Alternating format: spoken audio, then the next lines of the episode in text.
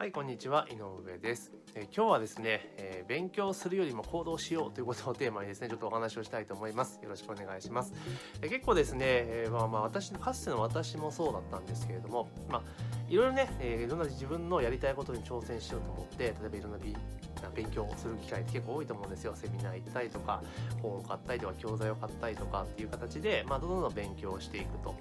いうふうに取り組まれてる方って結構多いと思うんですね。で、例えば将来的にまあ独立起業したいから、まあ、それに向けて準備をするという形で、まあ、コツコツとね、えー、会社勤めをしながら勉強されてる方もいらっしゃると思うんですけれども、あの、まあ、私の経験から言ってもそうなんですけれども、あの、勉強ばっかりしてるとですね何も進まないんですよね。やっぱり。時間が結構どんどん過ぎていってしまうんですよ。でそういう人たちに共通する多くのことはどういうことかっていうと結局はある程度完璧にならないとその行動しないんですよね。怖いから不安が多い失敗したらだからってところがあるんですけれども。でもこれは不思議なものであの行動しないとあの何も進んでいかないんですよね。だから結構一番怖いっていうかあの気をつけなければいけないのは勉強してるとなんかね勉強したりとかいろんなこと調べたりとかしてるとなんかやった気になるんですよね。やった気になる。だからあ自分は企業に向けて準備を進めてるんだっていう気にはなるんですけれどもまあ実際のところはそれって全然進んでないわけなんですよね。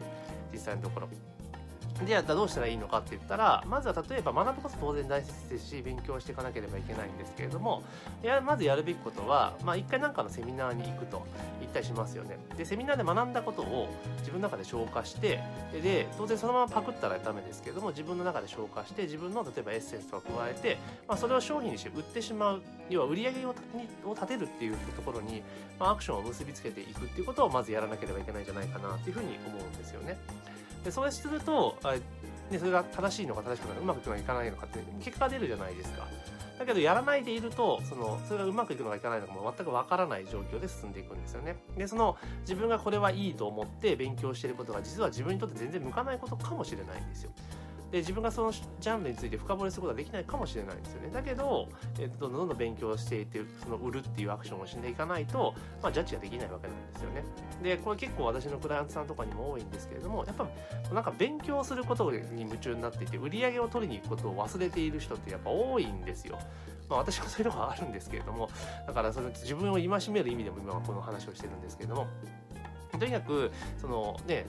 サラリーマンでない以上、まあ、起業したりとかね個人事業主でやられたりとかしてる場合っていうのはやっぱり命にやらなきゃいけないことは売り上げを取りに行くってことが最優先ですよね。売り上げをまず上げる。これは一番優先すべき項目なんですよね。勉強よりも売り上げを取りに行く。でそれが売り上げを取りに行くための活動っていうのが第一の要は優先すべき事項であって、まあ、その次に、まあ、自分のじゃレベルアップするための勉強っていうことをねやっぱやっていくことが重要なのかなと思います。でも結構往々にしてですねこの順番が入れ替わってしまっていて勉強することが優先だっていう方が結構多いところなんですよね。だからまあこれねなんかこんな風に偉そうに言ってますけど、まあ、自分自身に対して戒めみたいな部分がすごくあるので、まあ、その意味で今日の動画を撮ってるんですけどもとにかく一つのことを学んだら、まあ、それをですね例えばセミナーにするとか今だったらね Zoom とかいろんなものを使ってそのオンライン上でもセミナーできるじゃないですか。だからそれが別に無料でもいいと思うんですよ。そういうことやってまず発表する機会を作ると。でそこからどんどん深掘りして商品化してまず販売すると。でそうすれば多分例えば3万円のセミナーとか例えばセミナーとかね教材とかって学んだとするじゃないですか。でそれを自分で実践してであと自分なりのその工夫するところとかポイントとか付け加えて、まあ、行間とか足していったりとかすれば間違いなく簡単にすごくその教ベースの教材プラスアルファの部分ってできると思うんですよね。そしたらじゃあそれを例えば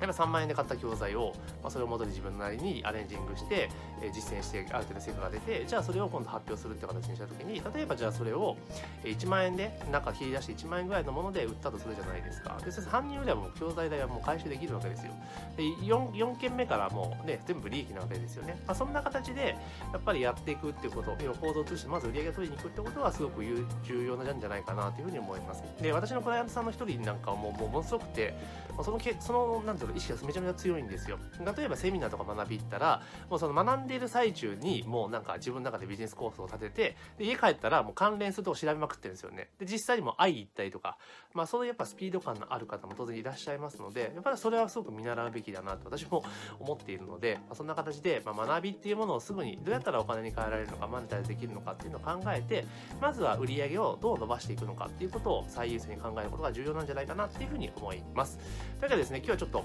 えー、まあ、自分自身の戒めの部分もある動画になりましたけども、勉強熱心はまほどほどにして、まあ、とにかく売り上げをどう伸ばしていくのかってことを優先していきましょうということをですね、お話をさせていただきました。えー、この動画は以上です。ありがとうございます。